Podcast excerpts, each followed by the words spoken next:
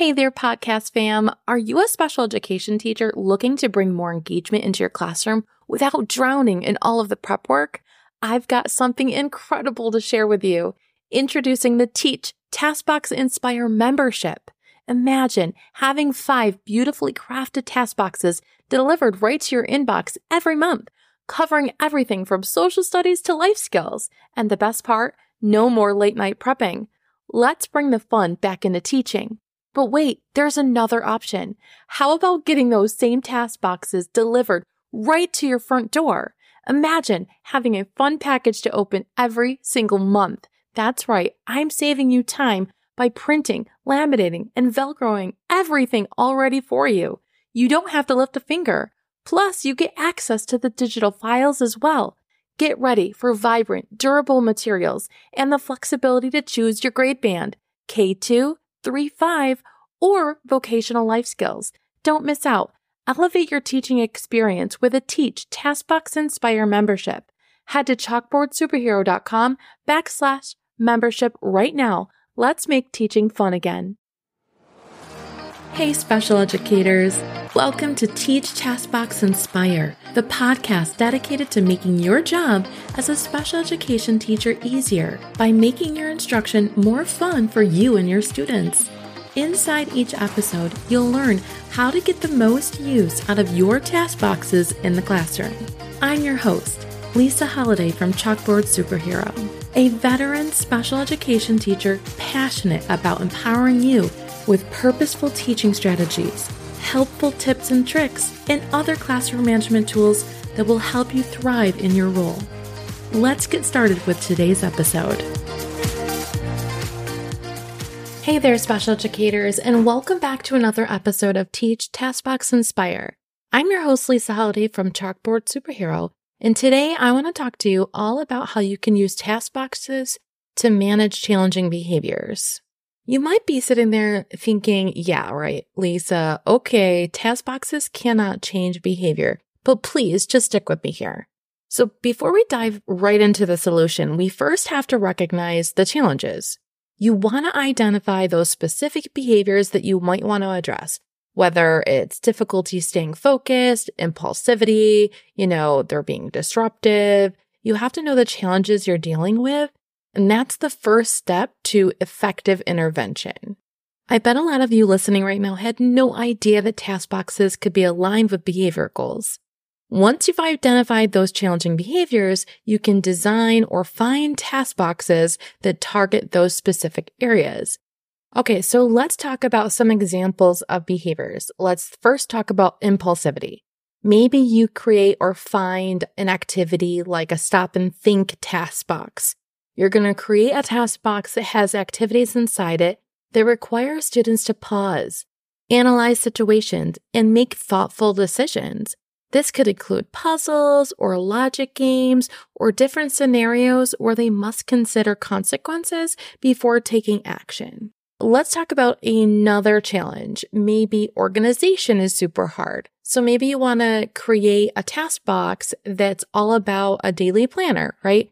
You're going to center this task box all around organizational skills. You're going to provide materials for creating maybe a daily planner or sorting and organizing items like days of the week or putting things in order like the months of the year. This encourages them to systematically think and plan and stop what they're doing and really use their brain. Let's talk about a challenge like communication skills.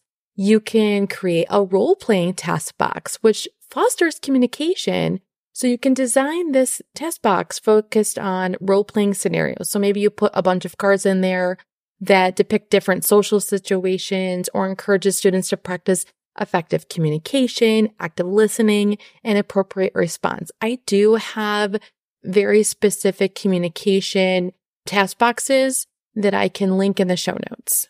So I do say this a lot, but structure is a powerful, powerful tool in behavior management it does create a pivotal role in behavior management and the potency cannot be overstated.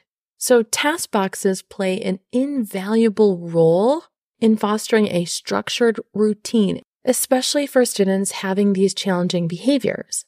This structured routine that's facilitated by task boxes really serves as a source of comfort, offering predictability. All of these sequence of activities, they really understand what is to be expected.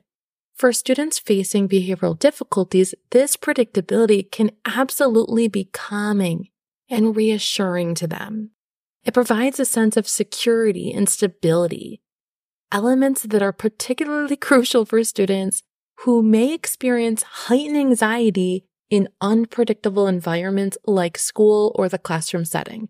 We've all been there. Our classrooms can be a little chaotic sometimes.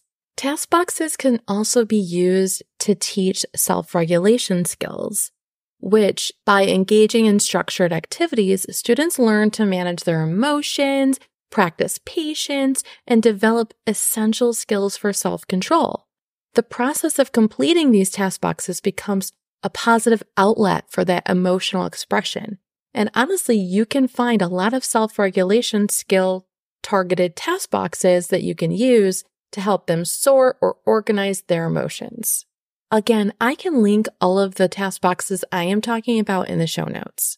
I had a student one time who really struggled with self regulation and understanding and identifying other people's emotions or other students' emotions, especially the body language.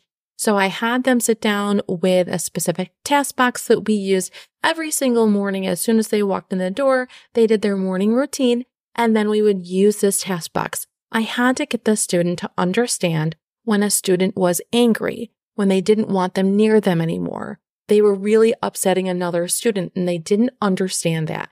And so that would put them in explosive mode. And I would have two students set off at the beginning of every day. And so we worked really hard with the student, understanding and identifying what it looks like to be angry, what it feels like to be angry, and to make sure that we are reading the room. That skill is really hard for students on the autism spectrum, and we had to teach that explicitly. Finally, after a few months of doing this specific task box, over and over and over again, the student finally understood, oh, I understand when Johnny's mad. When he crosses his hands in front of his chest and he closes his eyes real small and his face gets red, he's angry. I don't think a lot of teachers understand that these are the types of skills that we have to break down and teach explicitly for these students to really understand emotion.